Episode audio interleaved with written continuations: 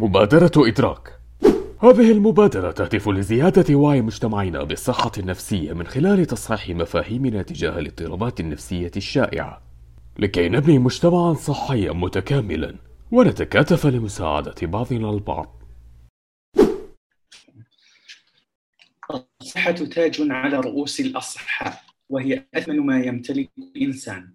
والمرض هو ظاهرة طبيعية مسجلة في الصفة الإنسانية والتي على الإنسان مواجهتها بشجاعة وهدوء وصبر لأنها إرادة الله.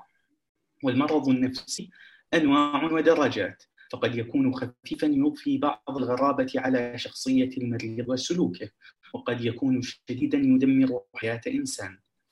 عندما نتحدث عن الصحة النفسية فهي ليست مجرد غياب الاضطرابات النفسية بل هي حالة من العافية والتمتع والتمتع بصحة العقل وسلامة السلوك يستطيع فيها كل فرد إدراك إمكاناته الخاصة والتكيف مع حالات التوتر العادية والعمل بشكل منتج ومفيد والإسهام في مجتمعه.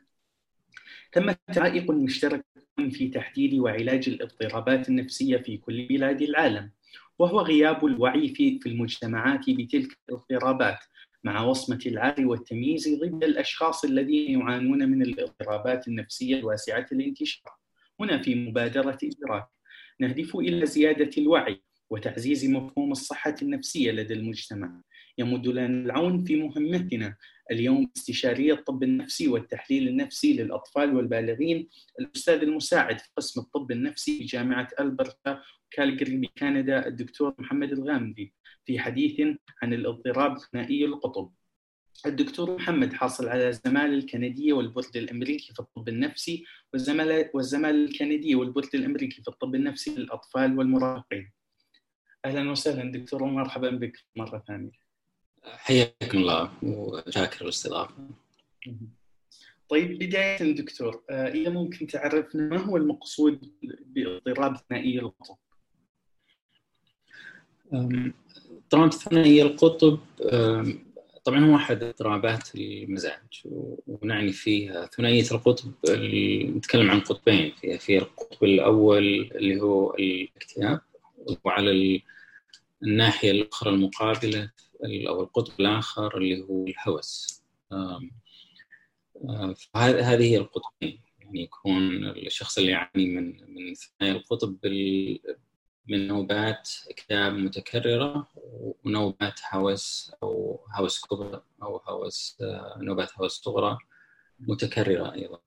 فهو في انتقال بين هذين القطبين من الاكتئاب إلى إلى الهوس وراح نشرح يعني موضوع أو معنى الهوس. لكنه عموما هو أحد اضطرابات أو اضطرابات المزاج أحد اضطرابات الشائعة في الطب النفسي. طيب دكتور هل يوجد أنواع لهذا النوع من الاضطراب النفسي؟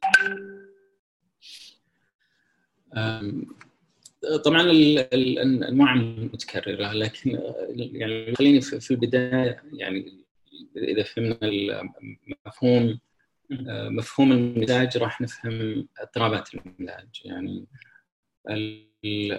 ممكن أن نتخيل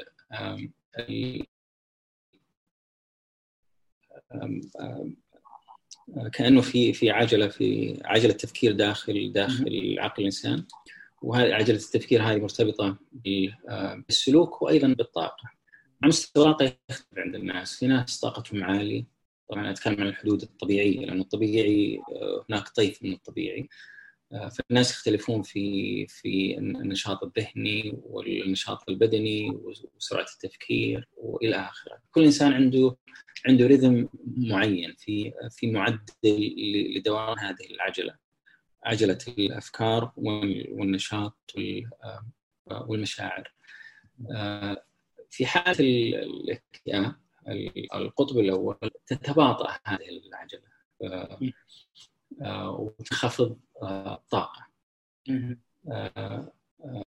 بدرجة كبيرة. كل ما زاد حده الاكتئاب كل ما زاد تباطؤ إلى إلى حد أكبر. يعني حتى مثلا التفكير يصير بطيء جدا. أحيانا لحد إنه ربما يختفي. يعني الإنسان عشان كذا ما عاد يشوف المستقبل لأنه المستقبل يحتاج إلى إلى تفكير وإنتاج أفكار وخيال فيتباطأ إلى حد إنه ما عاد حتى يشوف أفكار. آه، طاقة الجسم تنخفض جدا فتلقاهم يعني يمضوا معظم الوقت في السرير وما في نشاط آه، بدني.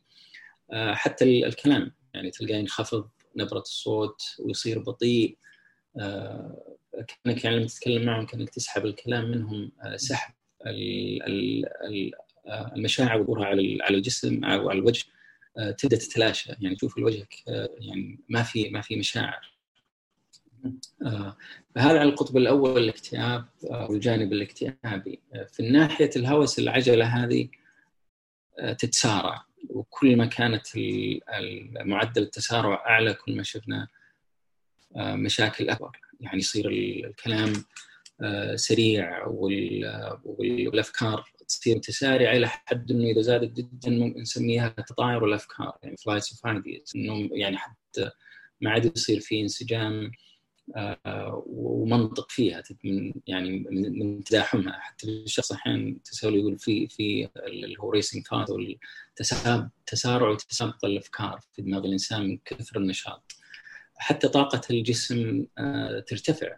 يعني مثلا الشخص المكتئب ممكن إنه يعني أحيانا في في بعض أنواع الاكتئاب تلقى ممكن ينام 10 12 ساعة في اليوم. في في نوبات الهوس أو الهوس الخفيف آه، احتياجهم للنوم يقل بسبب آه، ازدياد معدل الطاقة وزي ما قلت الكلام الكلام تتسارع والأفكار تتسارع وحتى طبعا المزاج نفسه الشعور يكون في. في سعادة غير مبررة يعني يعني ما هو مثلا مساعده إنسان ولا طالب نجح في الاختبار أو إنه شخص توظف وصلته أخبار إنه أخذ وظيفة أو إنه تجاوز آه، مشكلة معينة أو إنه إنسان جاء ولد أو لا يعني يكون في سعادة غامرة غير مبررة يعني ما في سياق يشرح أسباب السعادة هذه. آه فهذه هي يعني هذه العجلة اللي تكلمنا عنها تكون يعني على عكس الاكتئاب، الاكتئاب يكون فيها تباطؤ في في في نوبات الهوس أو الهوس الكبرى والصغرى يكون فيها تسارع في ارتفاع في المزاج ازدياد في تسارع في الكلام وفي الأفكار ويصاحبها كمان يعني مثلا في ناحية في الاكتئاب لما يصير في تباطؤ يفقد الإنسان حتى شعوره بقيمته ينخفض جدا يعني. في الاكتئاب موضوع انخفاض تقدير الذات والثقة بالنفس وإلى آخره تكون موجودة في الاكتئاب. على عكسها يصير في في نوبات الهوس الكبرى والصغرى يصير في في تضخم لقيمة الإنسان. يعني أحيانا إلى في الحالات القصوى يوصلون إلى إلى حدود الذهان. يكون في عنده معتقد مثلا إنه شخص غير عادل ممكن حتى يغير مجرى مجرى التاريخ أو البيئة حتى إنه يتغير فيها. يعني توصل إلى حدود ذهانية نسميها ضلالات العظمة. طبعا هذه اذا كان موجود في أعراض ذهانيه معناته إنه إحنا نتعامل مع مع حالة شديدة جدا تحتاج إلى إلى تنميم لكن هناك آه، في بعض الحالات النوبات تكون أخف منها. لكن في العموم في في تضخم في تقدير الذات وفي الثقة. يعني الإنسان يعني مثلا عنده في الأحيان العادية مثلا عنده شوية اجتماعي وما يتكلم قدام الناس. اذا إذا بدا في في الأعراض الهوس يعني الخفيفة حتى في بداياتها تلقى الإنسان يتغير تلقى يتكلم تلقى في جرأة في ثقة في آه، في اندفاعية. طبعا الاندفاعية زي ما يعني إذا فكرنا في الاكتئاب القطب الإنسان آه، يفقد دافعيته حتى للحياة ولا إنه يقوم بأي عمل. يعني حتى المستقبل زي ما قلت لك إذا يتلاشى فيه لأن المستقبل يحتاج إلى تفكير وطاقة فما يشوف إلا سواد. طيب في الناحية الأخرى يعني تلقى الفكرة إذا جت ينفذها على طول. طبعا إلى حد أحيانا مؤذي. يعني إنسان مثلا جته فكرة إنه والله أنا آه، مثلا شفت بيت معين ولا بسوي مشروع استثماري معين آه، ويسويه من غير اي من غير قراءه من غير أي دراسة من غير أي تفصيل. آه، يشعر طبعا جزء منها كمان الثقة هذه المبالغ فيها.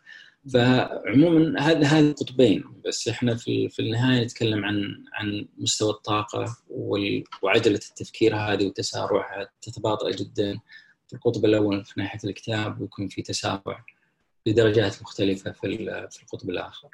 طبعا بالنسبة للانواع يعني يرجع لسؤالك في الأنواع إذا تكلمنا في التشخيص حسب المراجع الطبية في النوع الأول الاضطراب الوجداني الأول اللي يكون فيه على الأقل نوبه هوس كبرى.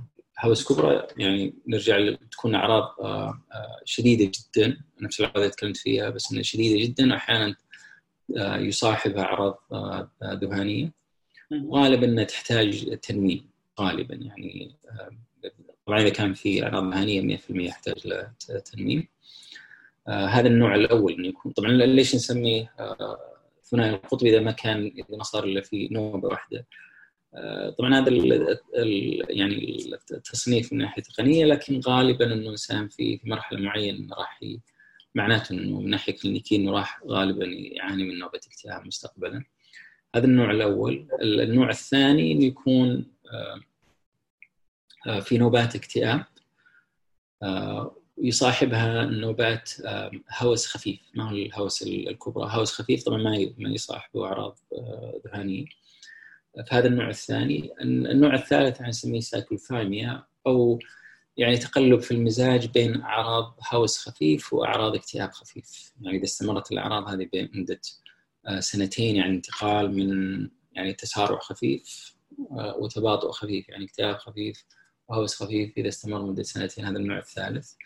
وطبعا في تفاصيل لكل نوع فيها يعني ما ما راح ندخل فيها لكن عموما هذه الأنواع الثلاثة. طبعا كل اضطراب الوجداني آه، في مجمله إنه آه، آه، يكون برايمري يكون أولي يعني ما له علاقة بأي مشاكل صحية جسدية. طيب يعني يكون تكون الأعراض هذه ناتجة بسبب اختلال هرموني مثلا أو اضطرابات في في تركيب الدماغ أورام إلى آخره. فهي تكون هذا النوع الأول. إذا كان لها علاقة بمشاكل صحية أخرى نسميها يعني اضطراب مثلا وجداني بسبب بسبب مشاكل صحية نسميها. والنوع الثالث إنه كل كل هذه الأعراض سواء اكتئابية أو هوس كبير هوس خفيف كل الأعراض هذه الاضطراب الوجداني بسبب استخدام أدوية أدوية مخدرة أو حتى أدوية علاجية. يعني مثلا زي الكورتيزون أحيانا آه، يؤدي إلى أعراض آه، أعراض هوس مثلا.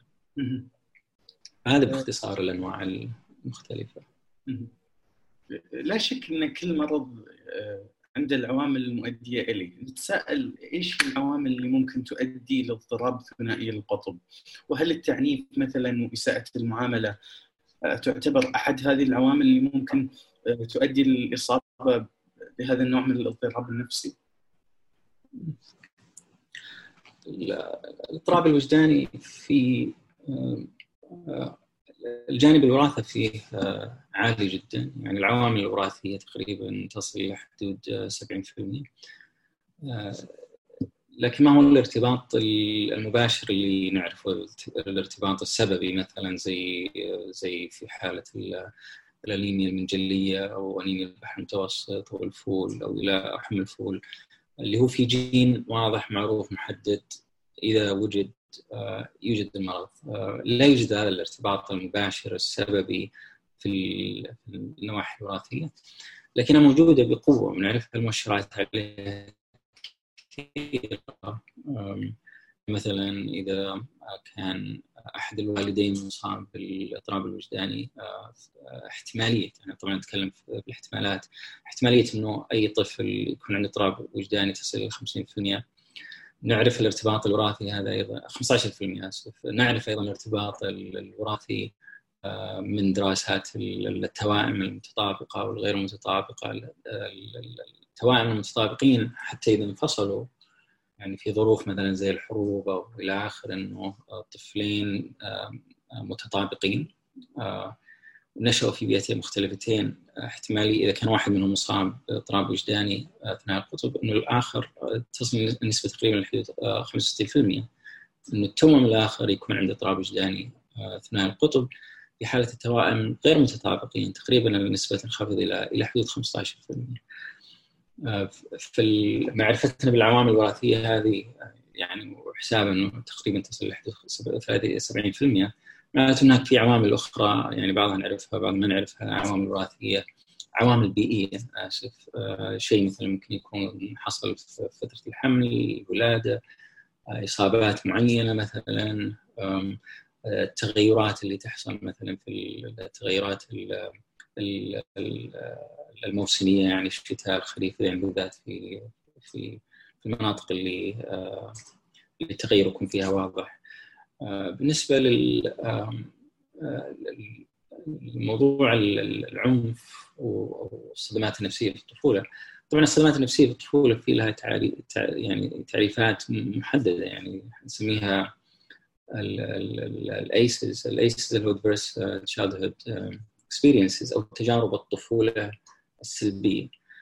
طبعا يعني ما نتكلم عن يعني لها اشتراطات معينة يعني لكن في العموم تكون قاسية و وقوية يعني هذه التجارب. يعني مرض قوي مثلا صدمة وفاة حادث سيارة مثلا اعتداء جسدي اعتداء جنسي تعنيف مستمر موت أحد الوالدين مثلا إهمال إلى آخره. هذه يعني ما بالنسبة لنشأة المرض يعني ما في شيء واضح. ارتباطه يعني من ناحية من ناحية سببيه يعني ما في شيء واضح لكن في ارتباط واضح جدا بخصائص المرض. يعني الأطفال اللي اللي تعرضوا طبعا إحنا المدرسة مثل الناس اللي يعانوا من اضطراب الوجدان اثناء الكتب 50 65% منهم وجدوا أنهم يعانون أو أنه مر عليهم تجربة واحدة من الليسز يعني واحدة من حوادث التعنيف أو الصدمات في الطفولة. الناس اللي تعرضوا إلى حادثتين أكثر أو تجربتين سلبية وأكثر وجد الارتباط إنه يتجاوز تقريبا يصل لحد 100%. في في في ارتباط من من الناحية هذه. طبعا الناس اللي يعانوا من صدمات وعنف الطفولة أو كل أنواع الصدمات تبدأ الأعراض في مرحلة أبكر. طيب آه تكون الأمراض آه شدة الأعراض تكون أقوى بكثير. آه الارتباط اللي يوصل 100% في الأعراض الذهانيه بس عشان اصحح يعني الناس اللي عندهم اضطراب وجداني وعارضوا وعانوا من من صدمات في الطفولة. صدمة واحدة يكون في أعراض ذهانيه بنسبة 65% ويكون واللي يعانوا من اثنين وأكثر يكون عندهم تقريبا 100% يعني 99.7 من عشرة. يكون عندهم أعراض ذهانيه وطبعا هذا مؤشر إلى إنه المرض يعني المرض شديد. استجابتهم في الاوت كمز يعني استجابتهم للعلاج والاستقرار يكون تكون النتائج النهائية أقل من من الناس اللي اللي ما مر عليهم حوادث تعنيف أو صدمات في في الطفولة. فهذا الارتباط واضح جدا بالنسبة لنا. لكن ارتباط سببي مباشر بنشأة المرض يعني ما أعتقد انه في شيء واضح. طيب طيب دكتور كيف يعلم الشخص بأنه مصاب باضطراب ثنائي القطب في حالة إن إن المصاب بهذا المرض يكون عنده عنده انسايت أو عنده وعي بال بالمشكلة هل في أعراض محددة يستلزم يستلزم ظهورها على الشخص المصاب بهذا النوع من الاضطرابات النفسية؟ بالنسبة للناس اللي يعانوا من اكتئاب ونوبات اكتئابية سواء يعني شديدة أو متوسطة أو خفيفة يكون مستوى الوعي عندهم عالي لأنه شعور متعب ومرهق.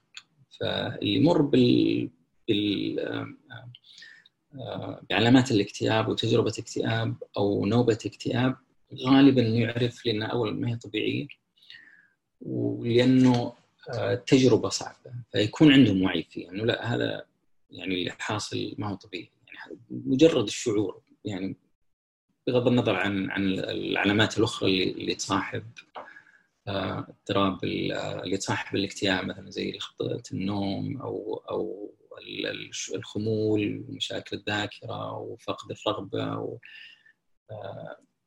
بغض النظر عن هذه العلامات الأخرى الشعور نفسه شعور الاكتئاب والحزن المستمر إذا مر على الشخص غالبا يتذكره. المشكلة تيجي في في النوبات الارتفاع طبعا نسميها highs and lows فهو فعلا ارتفاع في المزاج. النوبات الخفيفة يكون فيها حقيقة إشكالية إن الناس يذكرونها لأنها نوبات يعني الانسان يحبها يعني يمر بنوبات هوس خفيف الشعور فيها يكون إيجابي. يعني الإنسان لما يكون مزاجه يتحسن ويشعر بسعادة غامرة وبالثقة وطاقته عالية وأحيانا في الفترات بالذات اذا اذا كانت النوبات قصيرة وخفيفة يكون إنجازهم أعلى ويخلصوا شغلات أكثر و... وشعور جيد. يعني أحيانا لما تسألهم عن يعني ما ما يتذكروها بالذات اللي كانت الأيام قصيرة تتكلم عن أربع خمس أيام. آه إنه ينام مثلا ساعات أقل يعني شيء جيد إن الإنسان ما بس يكتفي بأربع أو خمس ساعات في اليوم. آه يعني أنا دائما أقول أكثر الناس يمكن حظا في الحياة اللي يحتاجوا خمس أو أربع ساعات. طبعا في ناس يعني انه في ناس تكفيهم أربع أو خمس ساعات. آه فالتجربه جيدة وصعب انه يتذكرها لكن إذا وصلت إلى الحدود القصوى في نوبات الهوس الكبرى يعني غالبا راح تنتهي في المستشفى فراح يتذكرها طبعا الاشكاليه إذا وصل للحدود القصوى في نوبات الهوس الكبرى يعني راح التشخيص راح يكون واضح لكن المشكلة في في نوبات الهوس الصغرى أو اللي حتى تكون بعض إذا وجدت فقط بعض أعراض الهوس الصغرى. طبعا هذه تغير التشخيص، التشخيص إذا تغير تغير حتى العلاج. مهم حتى التفصيل في, في الأشياء هذه. آه، وأحيانا ما تكون يعني ما هي ذاك السهولة إن نوصل للتشخيص دقيق. لكن إذا إذا وصلنا للتشخيص آه، في علامات معينة دائما نحن يعني ننبه عليها المرضى إنهم إنهم يلاحظوها وحتى الأسرة حولهم إنهم يراقبوا التغيرات هذه. النوم آه، النوم قد يكون من أهم المؤشرات. يعني إذا إذا إذا اضطرب إذا إذا الشخص صار يحتاج ساعات أقل معناها قد تكون أحد علامات الانتكاسة المبكرة. ممكن مهم نتواصل مع مع طبيبه ونبدأ ممكن نعدل الأدوية عشان نتجاوز الانتكاسه إذا صار في في تغير في الشخصية الإنسان فجأة كذا لقيته إيجابي بزيادة يعني ما هو طبع لأنه لازم يكون يعني تغير في في الشخصية يعني ما هو هذا الشخص اللي نعرفه في الاحوال الطبيعية. إذا صار شيء يخلينا نفكر إنه لا هذا ما هو يعني مثلا شخص ما يدخن وفجأة يطلع عليك مثلا وهو ماسك سيجارة ويدخن يعني هذا مو الشخص اللي نعرفه يعني. طيب هذا قد تكون آه، علامة يعني من أو علامة حقيقه ضروريه إنه يتغير الشخص في في سلوك الشخص وفي في آه، في, في تواصله مع الآخرين. آه، الإيجابية المفرطة مثلا الصوت الكلام إذا تسارع. يعني مثلا الإنسان المكتئب زي ما قلت لك تستحمل منه الكلام سحب المتواصل معه. الناس اللي في في القطب الآخر يعني أحيانا تتعب إنك تتواصل معهم لأنه ما يسمعونك يعني ما تقدر تقاطعهم. أو إذا تكلمت قاطعك على طول. اذا صار في تسارع في في معدل الكلام. الصوت يعني يكون الصوت مثلا في الأحوال العادية. متعود أنت إذا كنت تعرف الشخص إذا كان من الأسرة يتكلم بنمط معين يعني. فإذا مثلا ارتفع الصوت قد يكون مؤشر مثلا. فهذه هذه مهمة للشخص انه إنه يعرفها ومهم للأسرة أيضا يعني إحنا نحاول نثقف الأسرة انهم يعرفوا العلامات المبكرة هذه وإنهم يتواصلوا مع الطبيب علشان ممكن نتدخل يعني في مرحلة مبكرة ونوقف أو نتجاوز.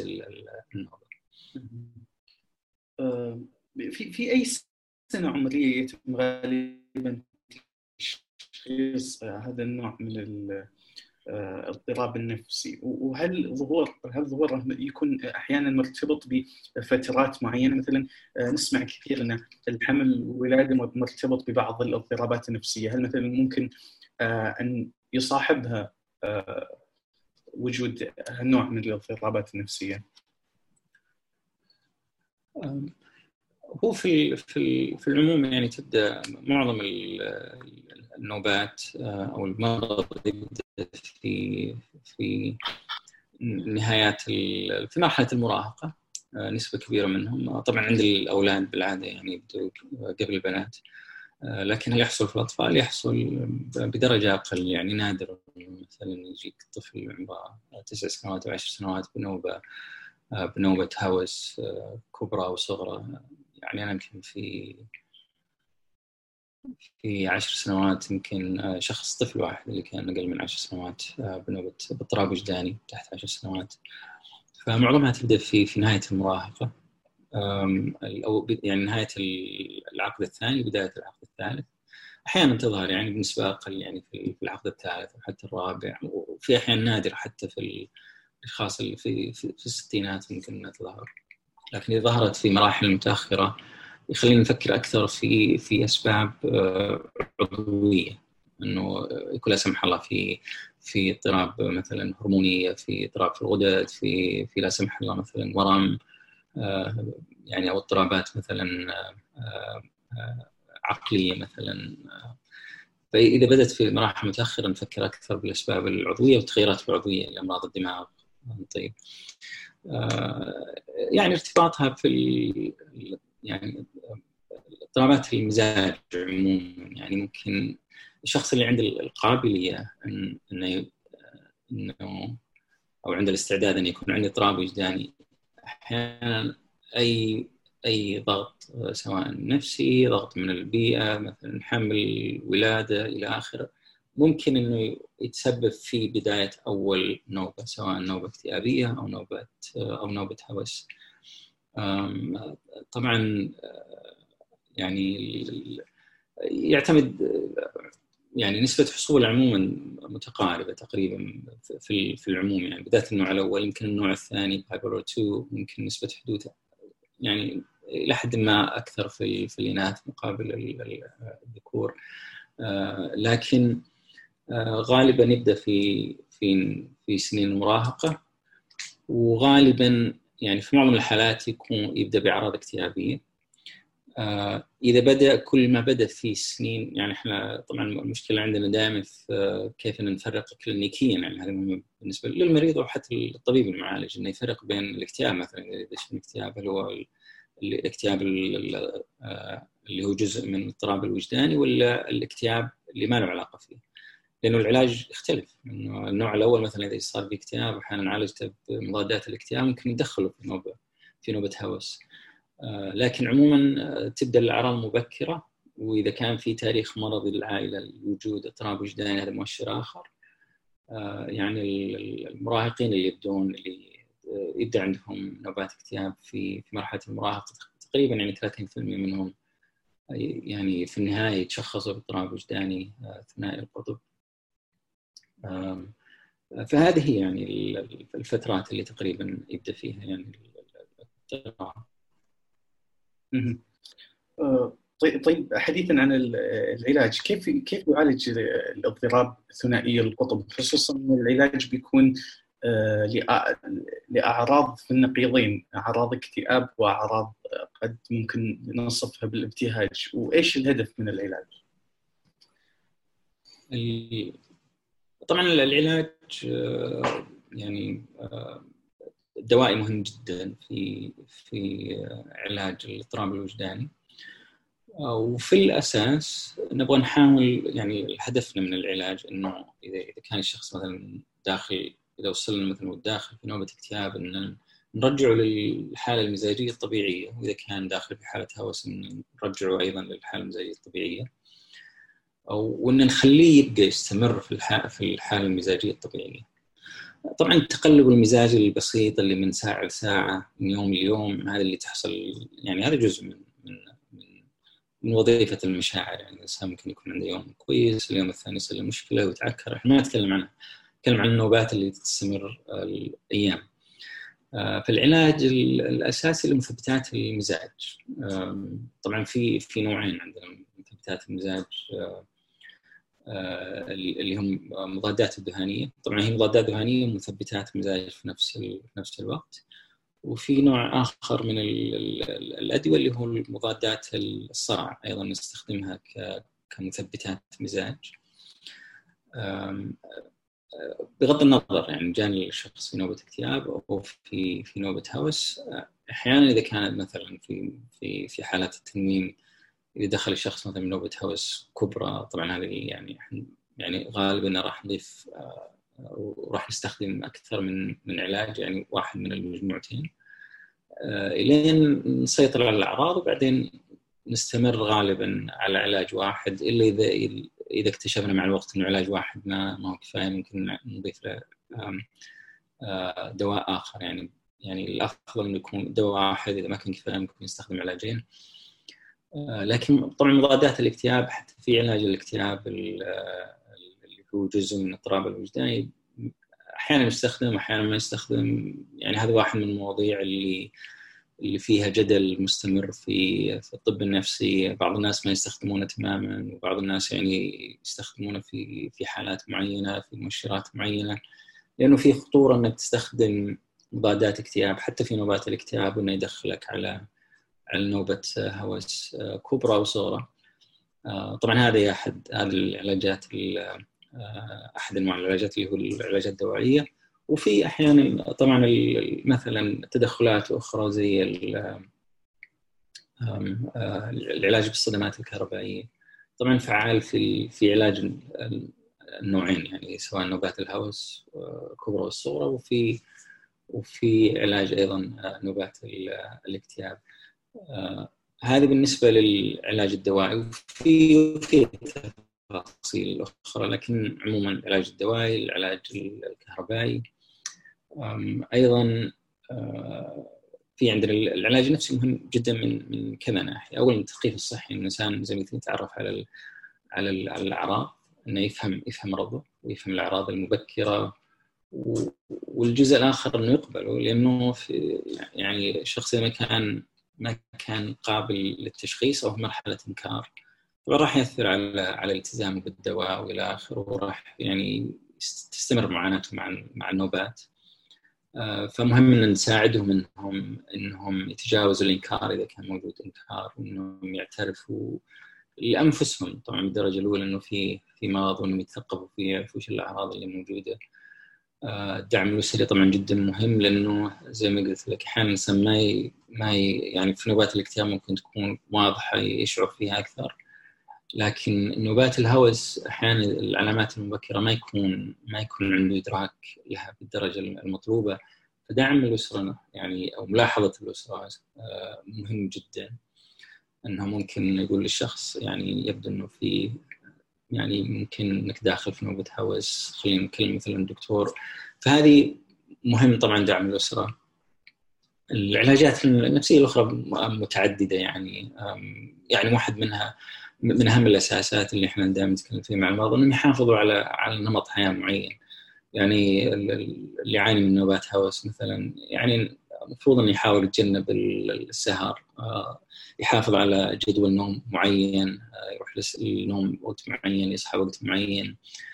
آه، يتجنب مثلا يعني طبعا يعني أي مواد مخدرة في كل الأحوال يعني إحنا ما نبغى أحد يستخدمها لكن في حالة الناس اللي يعانوا من اضطراب وجداني مهم إنهم يتجنبوها أكثر. يحافظوا على نمط حياة صحي الرياضة والأكل إنهم يتعلموا أكثر كيف إنهم يقاوموا مثلا أو يتكيفوا مثلا في في حالات مثلا الضغط النفسي وادارات وإدارة الضغط ال stress management والأشياء هذه.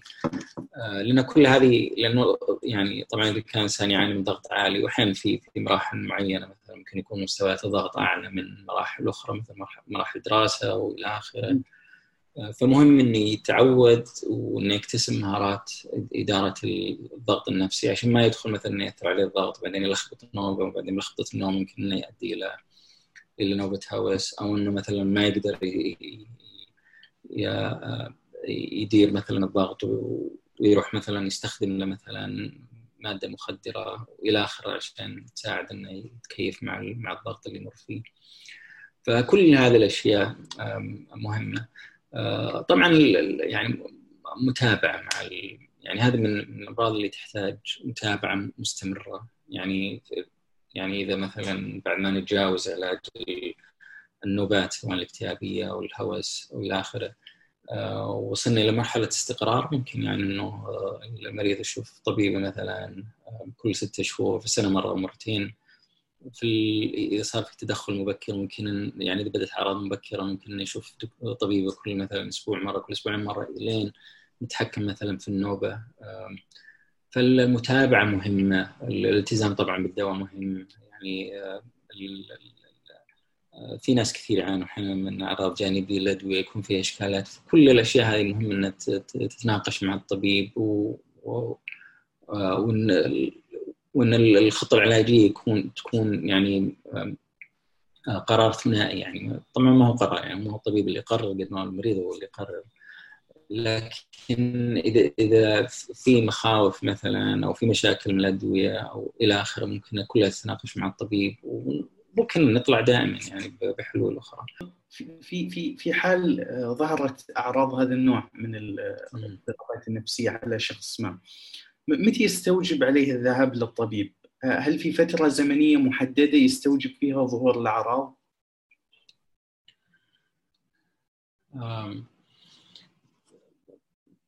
طبعا آه، الإنسان اللي يعرف مرضه اذا كان مثلا متشخص آه، سابقا وزي ما قلت لك انه التثقيف إن الشخص يفهم مرضه مهم جدا لأنه غالبا غالبا معظم الأحيان المرض يعني يكون له نمط معين عند الشخص. يعني مثلا تجي النوبات كل سنة مثلا مرة مرتين في النوبات المتكررة هذا نوع آخر. كل إنسان يكون عنده نمط معين للمرض. فمهم إنه الشخص يعرف مرضه إذا كان متشخص إنه يفهمه تماما. ويكون على التواصل مع طبيبه. آه، فهذه أسرع طريقة. الشخص اللي ما تشخص بالأعراض أو إنسان ما عنده بدأت عنده أعراض اكتئابية الاكتئاب عموما يعني في في يعني شغلتين مهمه إنه الشخص يفهمها. طبعا في في أعراض الاكتئاب وهذه عموما في في الاضطرابات النفسية كلها. هناك أعراض وهناك جانب وظيفي. يعني إذا كان في أعراض من غير ما تأثر على الأداء الوظيفي أحيانا ما نشخص. يعني مثلا في أعراض اكتئابية والنوم إلى آخره. لكن إذا ما أثرت على الجوانب الوظيفية العمل الأسرة الدراسة العلاقات الاجتماعية. إذا ما تأثرت بأي اعراض ما نشخص. عموما هذه في الاضطرابات النفسية كلها. لكن خلينا نقول شخص عنده عرض مثلا حزن مستمر هبوط في المزاج واعراض الاكتئاب يعني اختلال في النوم في الشهية فقد وزن فقد رغبة في في الحياة في الأشياء اللي هو بالعاده يعني يستمتع فيها ممكن أفكار انتحارية سوداويه شعور بالذنب إلى آخره. إذا كانت كل هذه الأعراض موجودة ووصل الإنسان لمرحلة إنه عاد يأثر على على على عمله وعلى دراسته وعلى علاقاته وعلى مهامه الأسرية إلى آخره. فصار في في آه، يعني تأثير واضح على الجوانب الوظيفية. فيستشير على طول يعني. لا يتأخر آه، يتواصل مع مع الطبيب إذا عنده طبيب أو إنه يشوف يشوف طبيب ويتواصل معه. وفي ناحية الاكتئاب حتى أخصائي نفسي ممكن ان نتواصل معه في البداية. طبعا إحنا إذا كانت النوبات الأولية اكتئابية صعب ان نعرف هل هو جزء ما هو صعب. يعني في العموم صعب ان نكتشفها عموما لأنه تتشابه إلى حد كبير. مع نوبات الاكتئاب اللي ما لها علاقة بال أو تتشابه مع نوبات الاكتئاب اللي هي جزء من الاضطراب الوجداني. في خصائص معينة يعني ممكن التشخيص يعني إذا كان دقيق من, المراحل المبكره ان نوصل له لكن لكن أحيانا يكون صعب.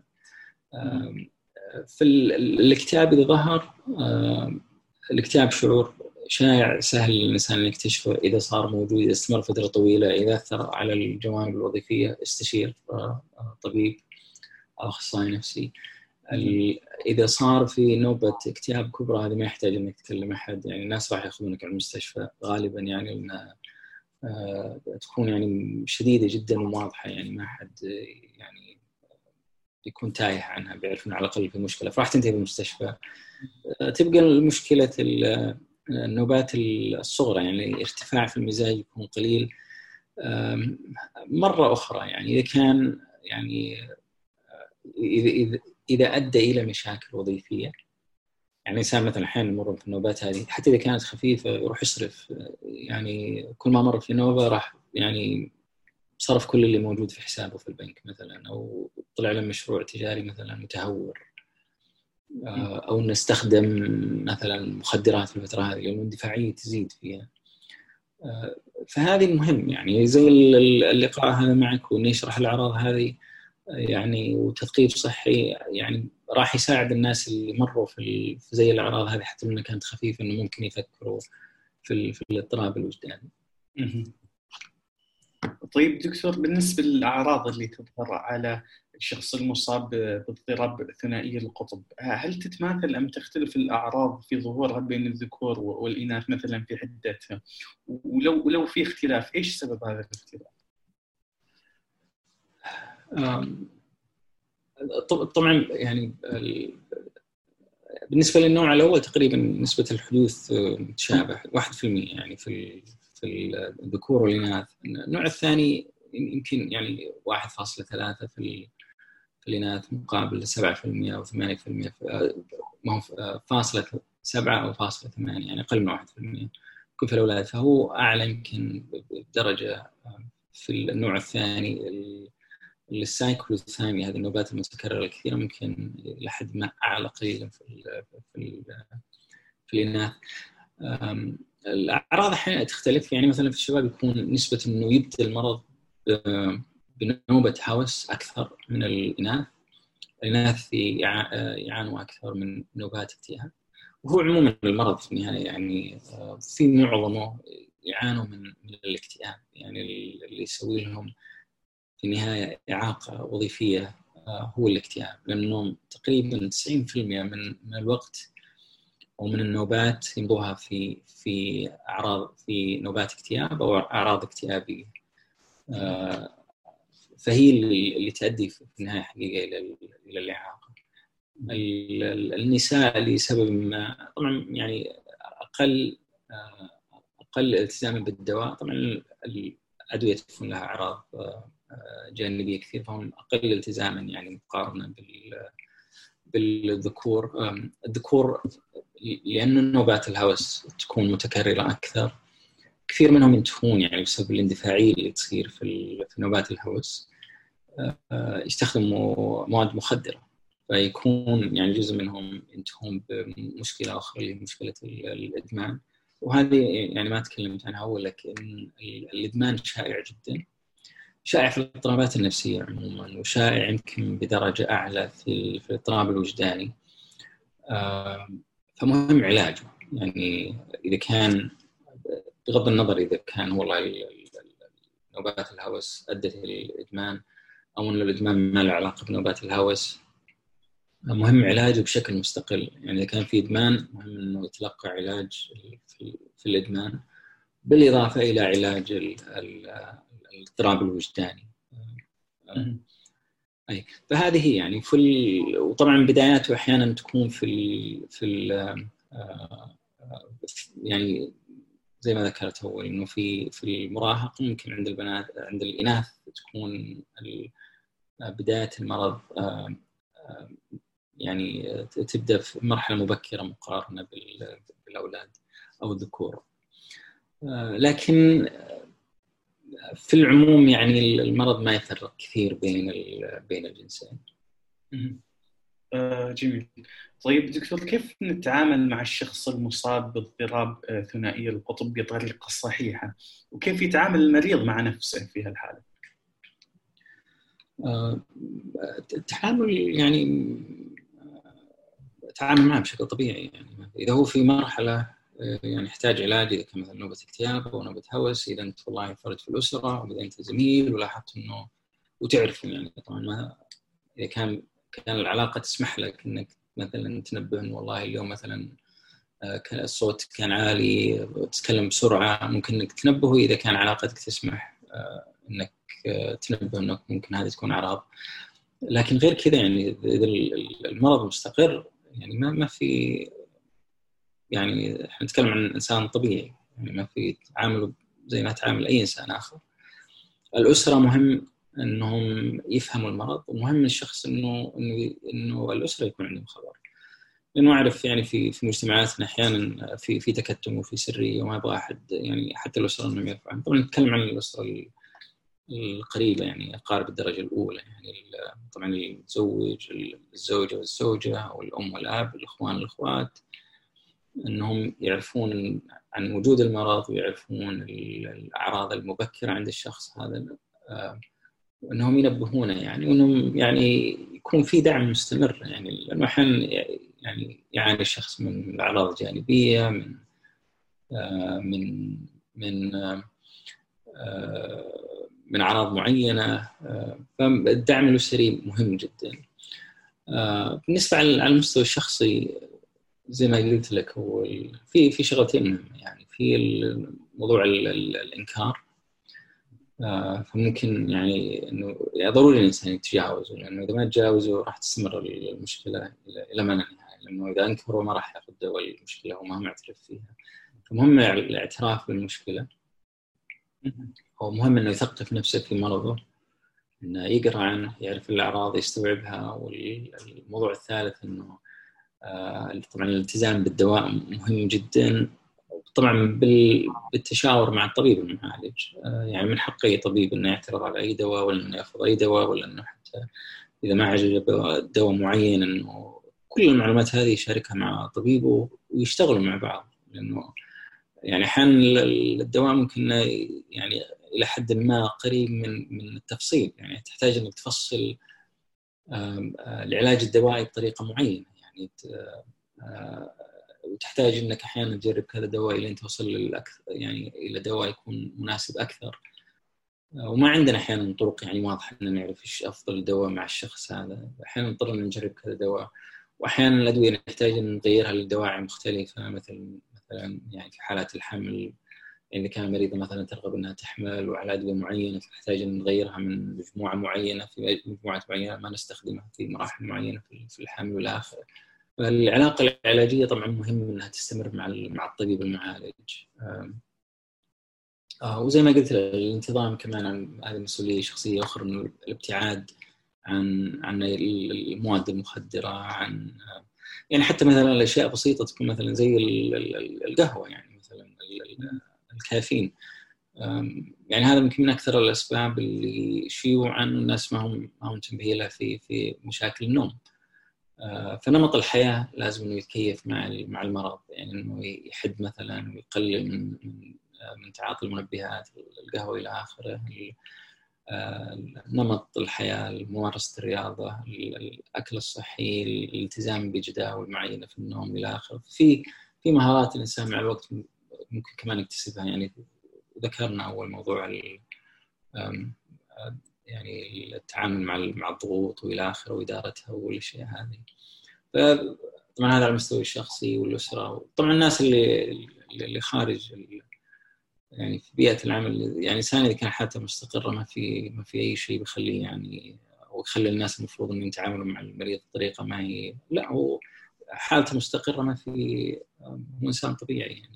وحتى في حالة النوبات هو إنسان يمر بنوبة معينة ونحاول نساعد إنه إنه يرجع لحالته الطبيعية لكن ما في شيء يعني نحتاج إن نغير أسلوبنا فيه أو إن نعامل مرضى الاضطراب الوجداني بطريقة مختلفة. أخيرا هل هل من نصائح أو ارشادات آه، لهؤلاء المصابين باضطراب ثنائي القطب يعني للحفاظ على علاقاتهم الشخصية سواء الأسرية أو الاجتماعية بشكل عام؟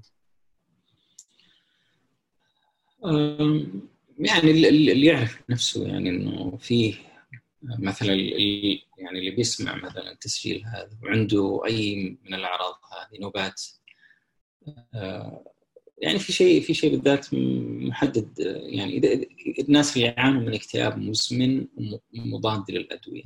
طبعا قد يكون مؤشر إلى إلى وجود الثنائيه القطبيه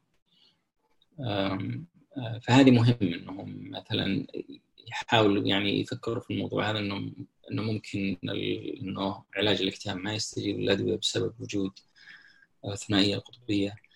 العلاج متوفر البدائل يعني أو أو أو الوسائل العلاجية الدوائية متعددة جدا. إذا في إذا أنت تعاني من المرض هذا يعني ممكن تفكر فيه زي زي طبيب مريض السكر غالبا راح يكون مزمن وبعض الناس يكون أخف من الناس. يعني في أحيانا ناس يمر علي مثلا يجيهم نوبة مانيا مثلا هوس كل خمس سنوات بعضهم كل عشر سنوات. فاحيانا يختلف المرض من شخص لشخص.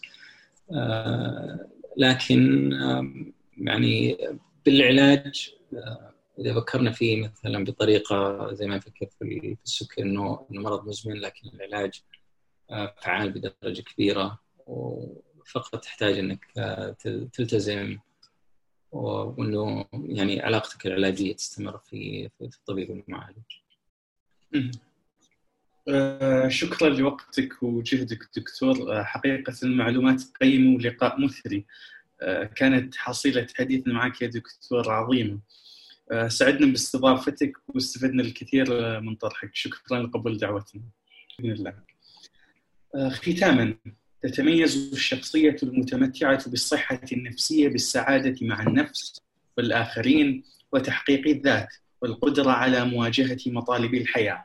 الصحة النفسية تبني مجتمعا وتعد إنسانا يكون لبنة لعمارة الأرض ويحقق غاية وجود الإنسان.